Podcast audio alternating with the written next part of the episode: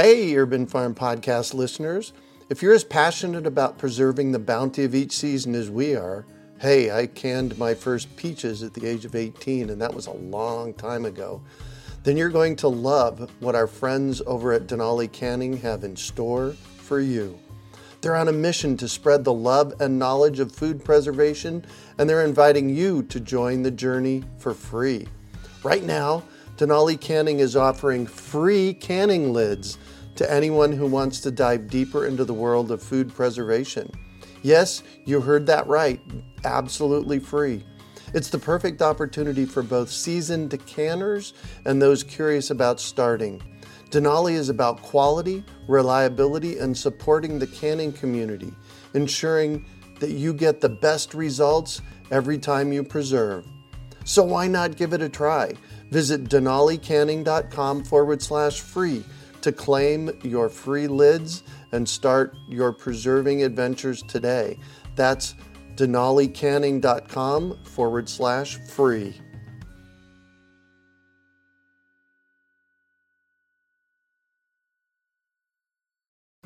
Greetings, urban farmers, gardeners, and healthy food visionaries. Farmer Greg here, and welcome to the 396th episode of the Urban Farm Podcast, where every day we work together to educate and inspire you to become part of your food revolution.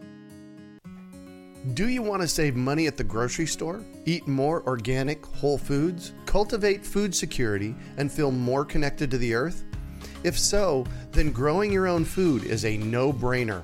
You wouldn't believe how many people come to me claiming that they can't grow their own food. They think they don't have enough space, that they're too busy, or that they simply don't have what it takes. Perhaps you've fallen for one of these gardening myths. If you think you can't grow food, or if you think the only food that you have access to is what you buy in the grocery store, I have a life changing webinar that you need to see. It's free and will help you unearth your inner gardener. I've helped thousands of people just like you learn to grow their own food, and I'm speaking from my own experience when I say that with the right knowledge in place, there is no such thing as a black thumb. With this webinar, you can begin making your garden dreams come true and start growing delicious, nutritious food for your family. Just text garden to 44222 or go to iwanttogarden.com and you will receive our free webinar about the seven key factors you need to know to grow your own food. Remember, that's garden to 44222 or iwanttogarden.com. Today on our podcast, we have someone who incorporates wild ingredients into everyday and special occasion fare.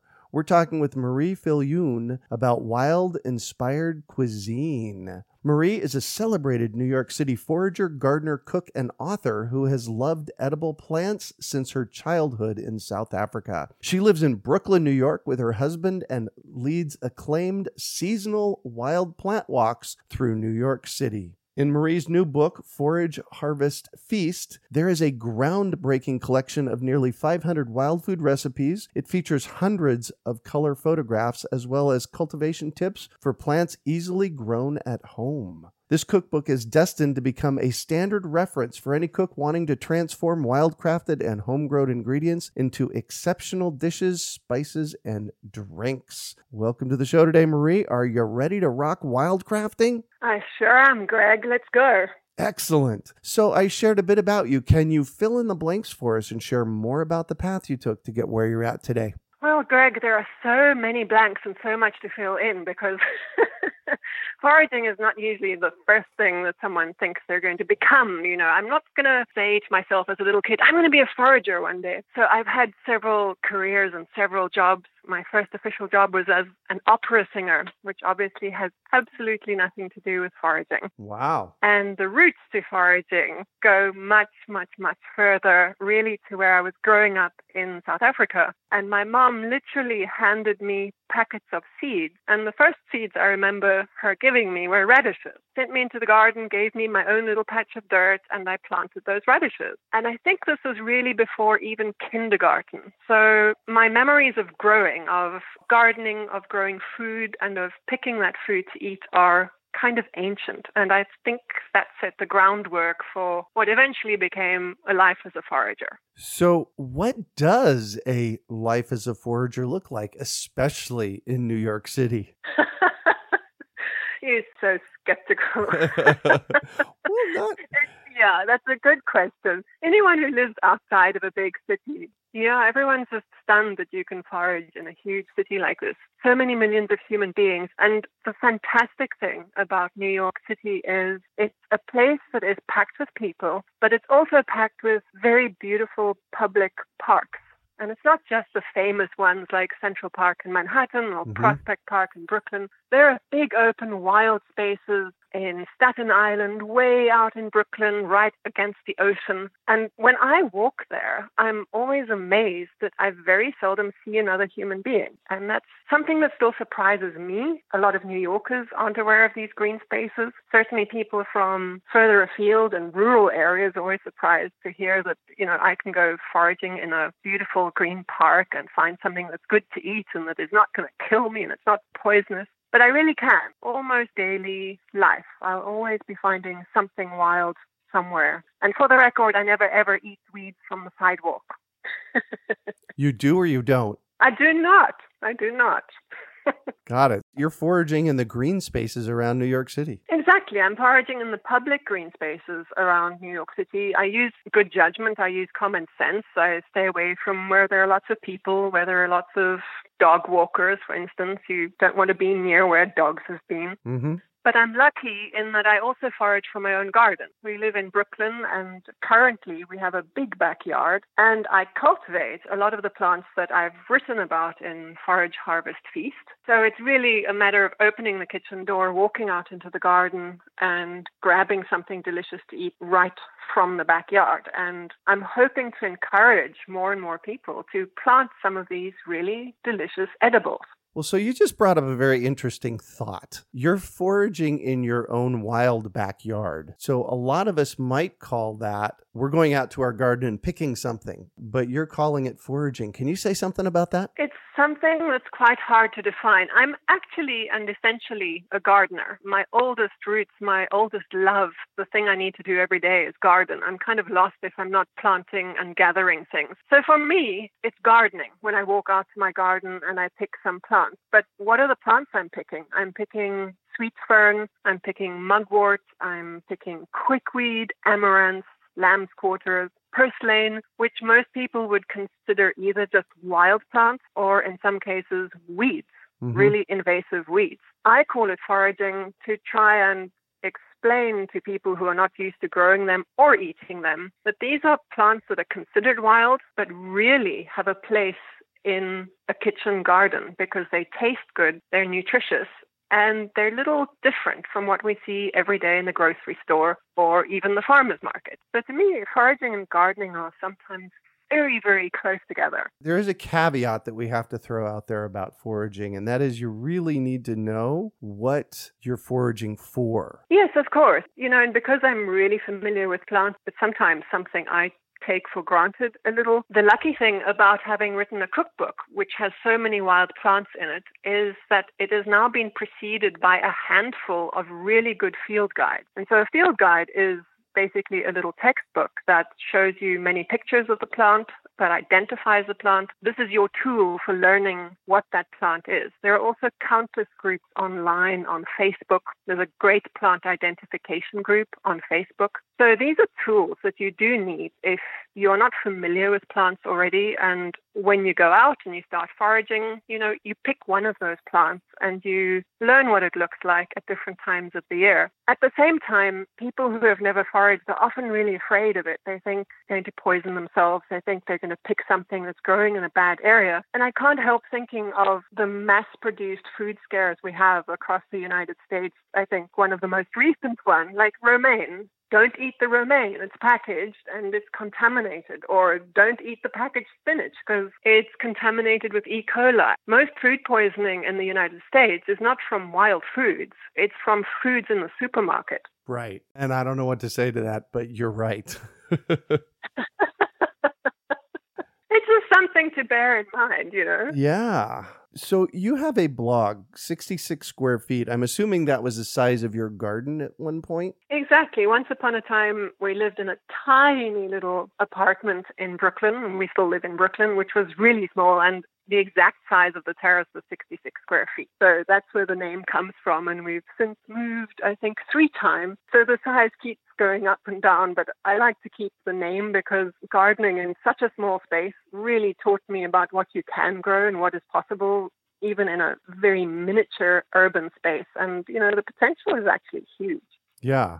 Well, and like what? Because I'm looking at a picture on your blog here on your About Us page, Harlem Terrace, June of 2014. It looks all of about 12 by 8 feet with maybe a black cat sitting in the middle of it. Ah, oh, the black cat. I miss the black cat. His name was Don Estorbo de la Bodega Dominicana. But anyway, we digress. Harlem was actually 400 square feet. Ah, all right. It looks like you have a lot growing there. There was a ton growing in Harlem. That space was very interesting because it was surrounded by tall buildings and we had four hours of direct sunlight from, you know, depending on the time of year, like noon to 3 p.m., which is kind of extreme. So you have shade, shade, shade sun, sun, sun. Oh, yeah. Yeah, I learned what grew there. So I grew Malabar spinach, which is the subtropical vining green, which is fantastic for almost full shade. I grew black raspberries really successfully. They produced a lot of fruit in just four hours of sun. There were tons of blueberries, climbing beans, lots of herbs like parsley, mint, basil. They all love some shade. Yeah.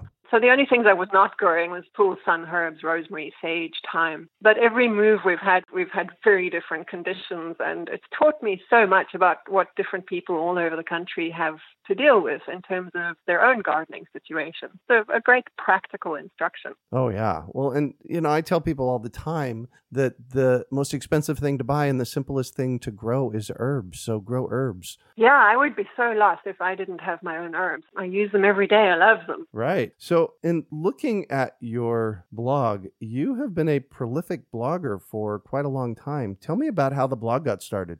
Oh, that's an interesting question because sometimes I forget. Yes, I've been blogging since approximately the Ice Age.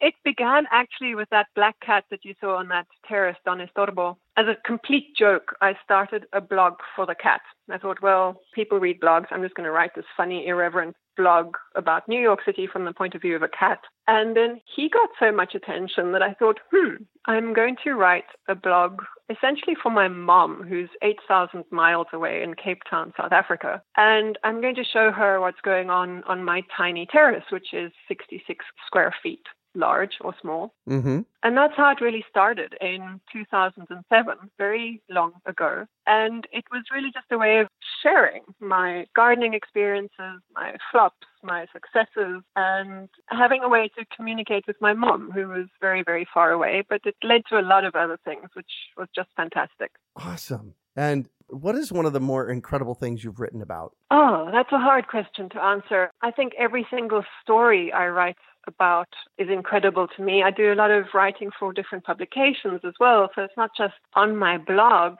I think what turns out to be incredible is really what other people respond to. So something as simple as writing about growing strawberries in six inch pots and having enough strawberries to actually have dessert has resonated with so many people who are reading the story. Everyone started growing strawberries. Nice. Really small things that can impact other people's lives, you know, growing in different cities, growing in different countries. That sense of connection is awesome. Yeah. So, your book, Forage, Harvest, Feast, a wild inspired cuisine. It's by our friends over at Chelsea Green. How did this come to be? This is an extraordinary book here. It's hardbound and maybe 500 pages. This is a lot of recipes and a lot of data. How did you make this happen? It's a process, and thank you. I'm so glad you like it. You know, as I was gathering wild things and playing around in my own kitchen almost every single day to make dinner for me and my husband, I would take notes, and these notes would go into little Moleskine notebooks. And the Moleskine notebooks, they just stacked up and stacked up. You know, I have dozens of these notebooks now. And then I'd get to the next year and the next season, and I'd want to make something I'd made two years ago, but it was really hard to find. So I'd have to go through all the Moleskines. Where is it? Where is it? And I realized I really needed an index system. So actually, the book came about because I needed my own book. I really needed to be able to look in a book, but I needed an index. Yeah. I think the part of Harvest piece that I like the most is the index because I can just go straight to sumac or mugwort or elderberry, and there are all the recipes. So easy. I don't have to go scrambling through these notebooks. Mm-hmm. And Chelsea Green Publishing was just fantastic. I sent them a proposal. I had not written the whole book. I really just had a recipe outline and more or less what I wanted to do. And they were very excited about it and have been tremendously supportive. I think everyone has different publishing experiences. Mm-hmm.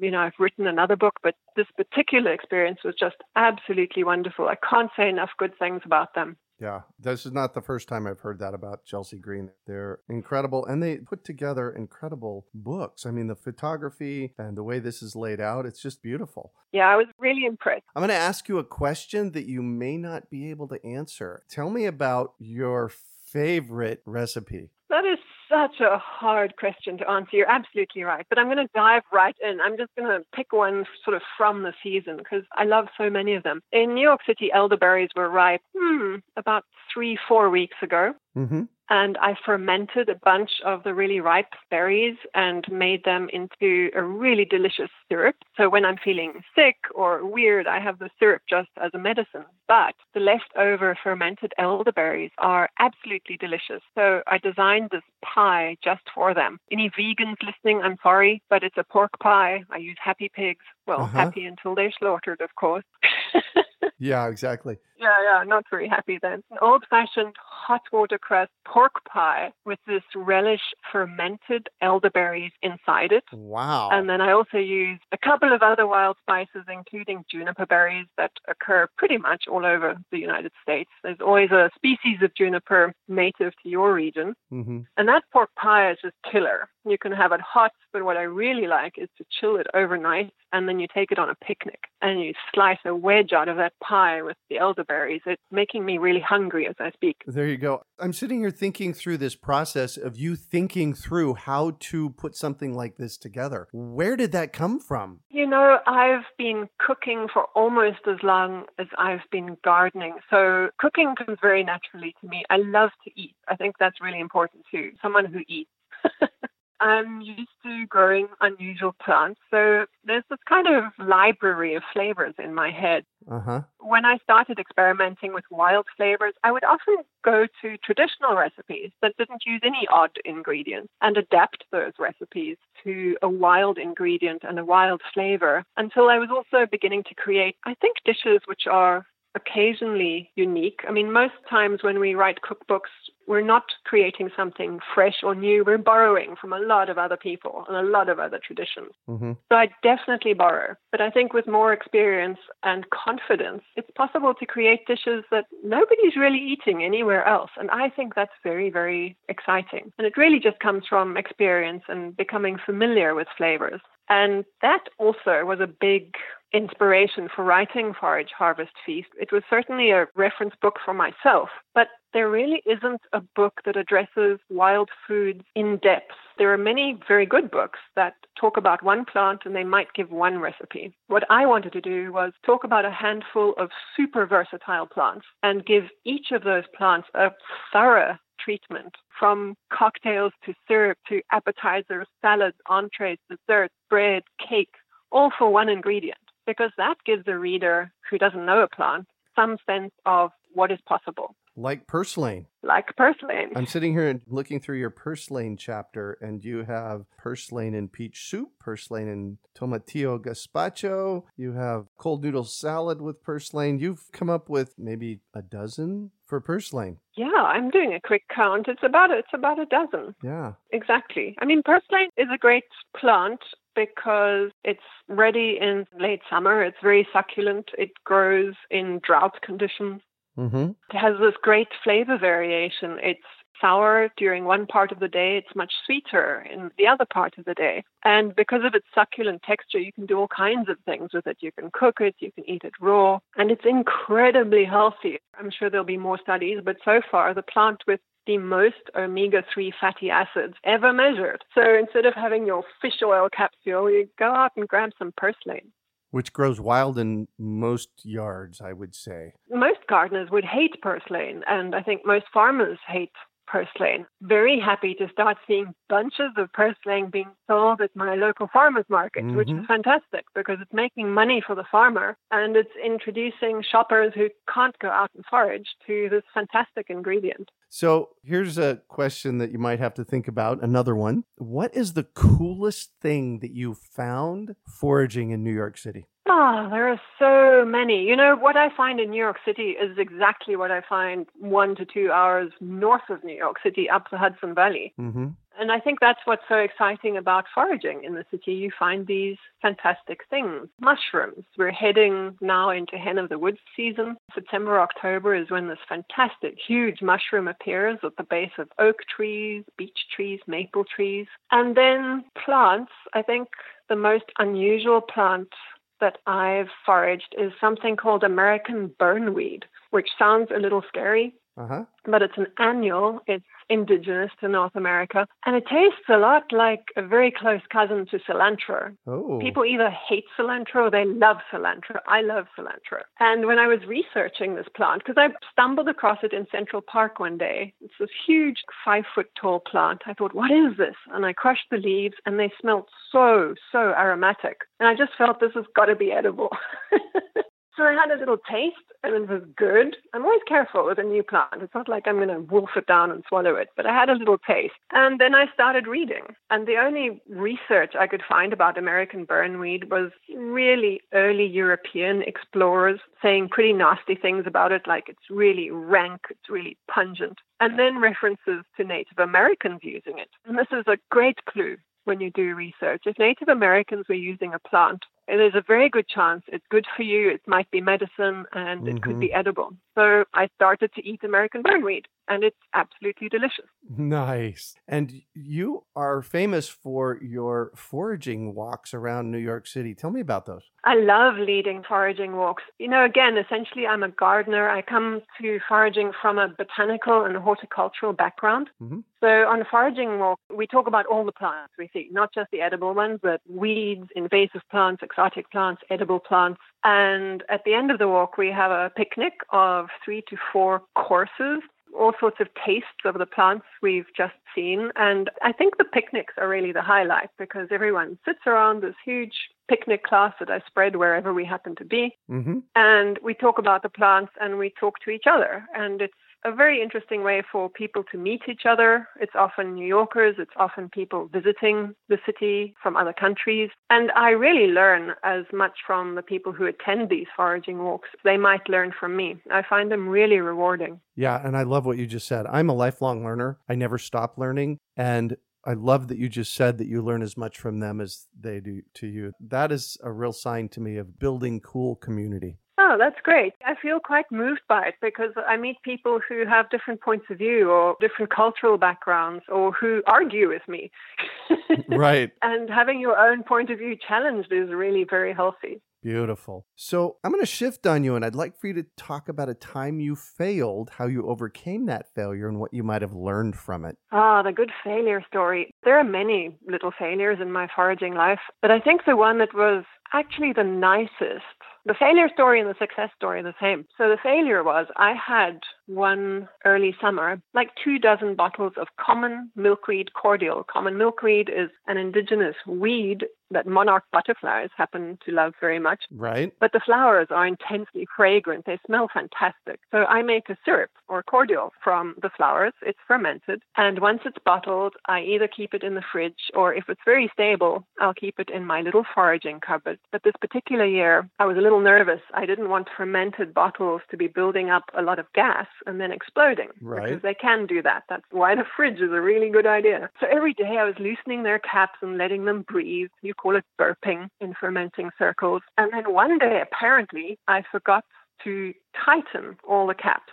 So these dozen really precious bottles, all of them have loose caps. I went back maybe six, eight weeks later and I tasted one. It was completely sour. And I was just so angry. I'd completely blown this whole season of beautiful common milkweed. Mm-hmm. And then I tasted it again and I thought, you know, this tastes a lot like vinegar. And I had another taste and I realized it was vinegar. Yeah, that's exactly where my mind went. Is if it's sour, could it be vinegar? Yeah, that was the very first time I made vinegar and it was a total mistake. I had not intended it, but there it was. There was even a vinegar mother in each little bottle that had formed spontaneously. Yeah. So since then, I've been making vinegar on purpose. And I'm not sure that I would have gone down that path if I hadn't completely forgotten to tighten those caps Mm-hmm. and now I make vinegar from so many different ingredients, and it's just a fantastic way of preserving a flavor, preserving a season. And I cook with it a lot. It's really versatile.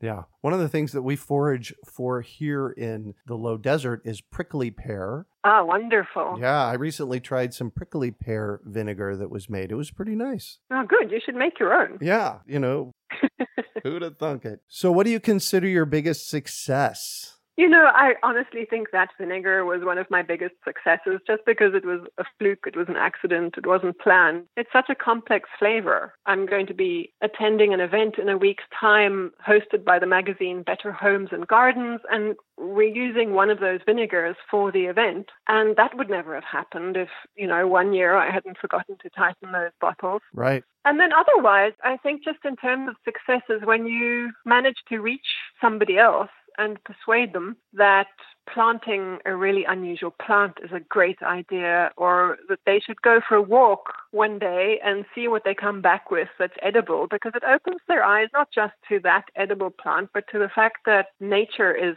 all around us it's Mhm. very unpredictable it's very inspiring and connecting people with nature it's a fantastic feeling Yeah. I'm going to throw another curveball at you. I want you to think about your time in sharing about plants. Was there one person that just rocked your world, you know, when you kind of got through to them? I think that a lady who comes on many of my foraging walks, her name is Kyoko. She's Japanese. We had a very sort of shy relationship in the beginning, but then as we got to know one another, she would start bringing me treats and tidbits, which she made in very old Japanese ways and techniques using old traditions. And she actually introduced me to plants that I would not have used otherwise. Oh, I love that. Yeah, it's amazing. She really introduced me to prickly ash, which is a North American tree. Its botanical name is Zanthoxylum americanum. It's quite a mouthful, but it's a close relative to basically Sichuan pepper. And Sichuan pepper in East Asia is Zanthoxylum piperatum. It's just a different species of prickly ash. And prickly ash is a fantastic edible tree. You eat the baby leaves, you eat the immature fruit and the ripe fruit, and it's essentially Sichuan pepper, but it's American. It's a native flavor. And so here's this Japanese lady teaching me about sansho, which is the Sichuan pepper, and I'm recognizing that right in front of us is this American prickly ash tree, and she's getting so excited. Oh, sansho! This is sansho! Yeah.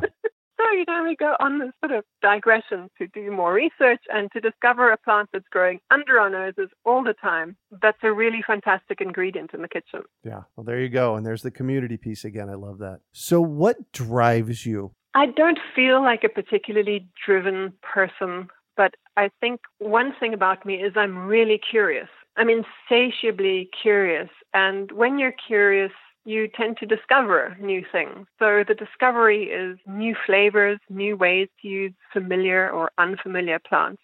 And I think that curiosity and that discovery then drive me to share that knowledge because it's no fun if you're keeping it to yourself. And I find this just very exciting work. It's hard not to draw other people into that thrill of discovery. Yeah. Especially when you're feeding them extraordinary food. The sure way is to feed them something that goes straight to their stomachs. Yeah, exactly. So, if you could recommend one book for our listeners, what would it be and why? It's such a tough question because I must have 40 foraging books at least. But I'm going to pick one that's maybe a little unusual because it's out of print, but I know you can find it if you search for it online. Mm-hmm. And it's the Wild Foods Field Guide and Cookbook by Billy Joe Tatum. It's a little soft cover and she was writing about southern foraging, in fact, but many of these plants that are ubiquitous spread across the country. And she has a really strong voice, the voice of someone living in the country and living with plants and cooking them every day. It's a really charming book. Beautiful. And what one final piece of advice do you have for our listeners? I would go out for a walk and find one plant that looks interesting and bring that plant home and identify it. You can use a book or you can use the internet. Mm-hmm. But learning pattern recognition, which is how I think of identifying plants, is the very first step to being independent in nature. Just pick one plant any plant. You can take a picture of it. There's some apps out there, interestingly enough. If a plant has a flower on it, they can identify it via the flower as well. The tools for identification are evolving rapidly, you know, from old school books, and I happen to really like books, but the internet's a powerful tool. Apps are very interesting. Yeah. So get yourself a field guide, go out and hang out outside and try a few things. Is that what I hear? Pretty much. And as you said earlier, make sure you've identified the plant. There are, in fact, very few in North America that will kill you, but there are a couple. Mm-hmm. Be sure of what you're eating and sign up for a walk with a local forager or with a local botanical garden or college and get into the background of plants. Perfect. Well, thank you so much for joining us on the show today, Marie. It was fantastic to be with you. Thank you, Greg. You bet. So, how can our listeners get a hold of you? The best place to find me is on Instagram. If you look for at 66 square feet, so it's 66 square feet. There's always a picture every day of what I'm doing with wild foods, or you can Google my blog, which is 66 square feet. Perfect. You can also find show notes from today's podcast at urbanfarm.org forward slash 66 square feet. We are your urban farming resource. You can find our podcast on iTunes, Google Play, Stitcher, and iHeartRadio. Also visit urbanfarm.org to find articles, podcasts, webinars, courses, and more. Well, that's it for today. Thanks for joining us on the Urban Farm Podcast. Claiming your inner urban farmer is easy. Grow food, share it, and name your farm. Then let the world know you're an urban farmer while supporting our podcast. Pick up your Urban Farmer bling, hats, and t shirts at I'mAnUrbanFarmer.com. We hope you enjoyed today's episode of the Urban Farm Podcast. Remember to listen for tips, advice, and resources to help you on your journey with urban farming. You can find us on the web at urbanfarm.org or send us an email to podcast at urbanfarm.org. In the words of Vincent van Gogh, great things are done by a series of small things brought together. Be encouraged that with each lesson learned and skill developed, you are one step closer in the direction of your dreams. Hey, Urban Farm Podcast listeners. If you're as passionate about preserving the bounty of each season as we are, hey, I canned my first peaches at the age of 18, and that was a long time ago then you're going to love what our friends over at Denali Canning have in store for you. They're on a mission to spread the love and knowledge of food preservation, and they're inviting you to join the journey for free.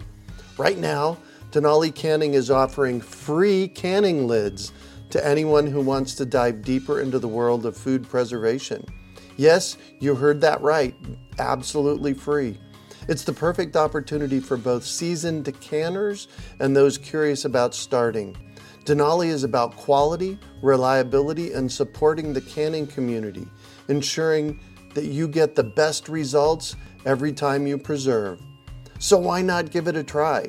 Visit denalicanning.com forward slash free to claim your free lids and start your preserving adventures today. That's denalicanning.com forward slash free.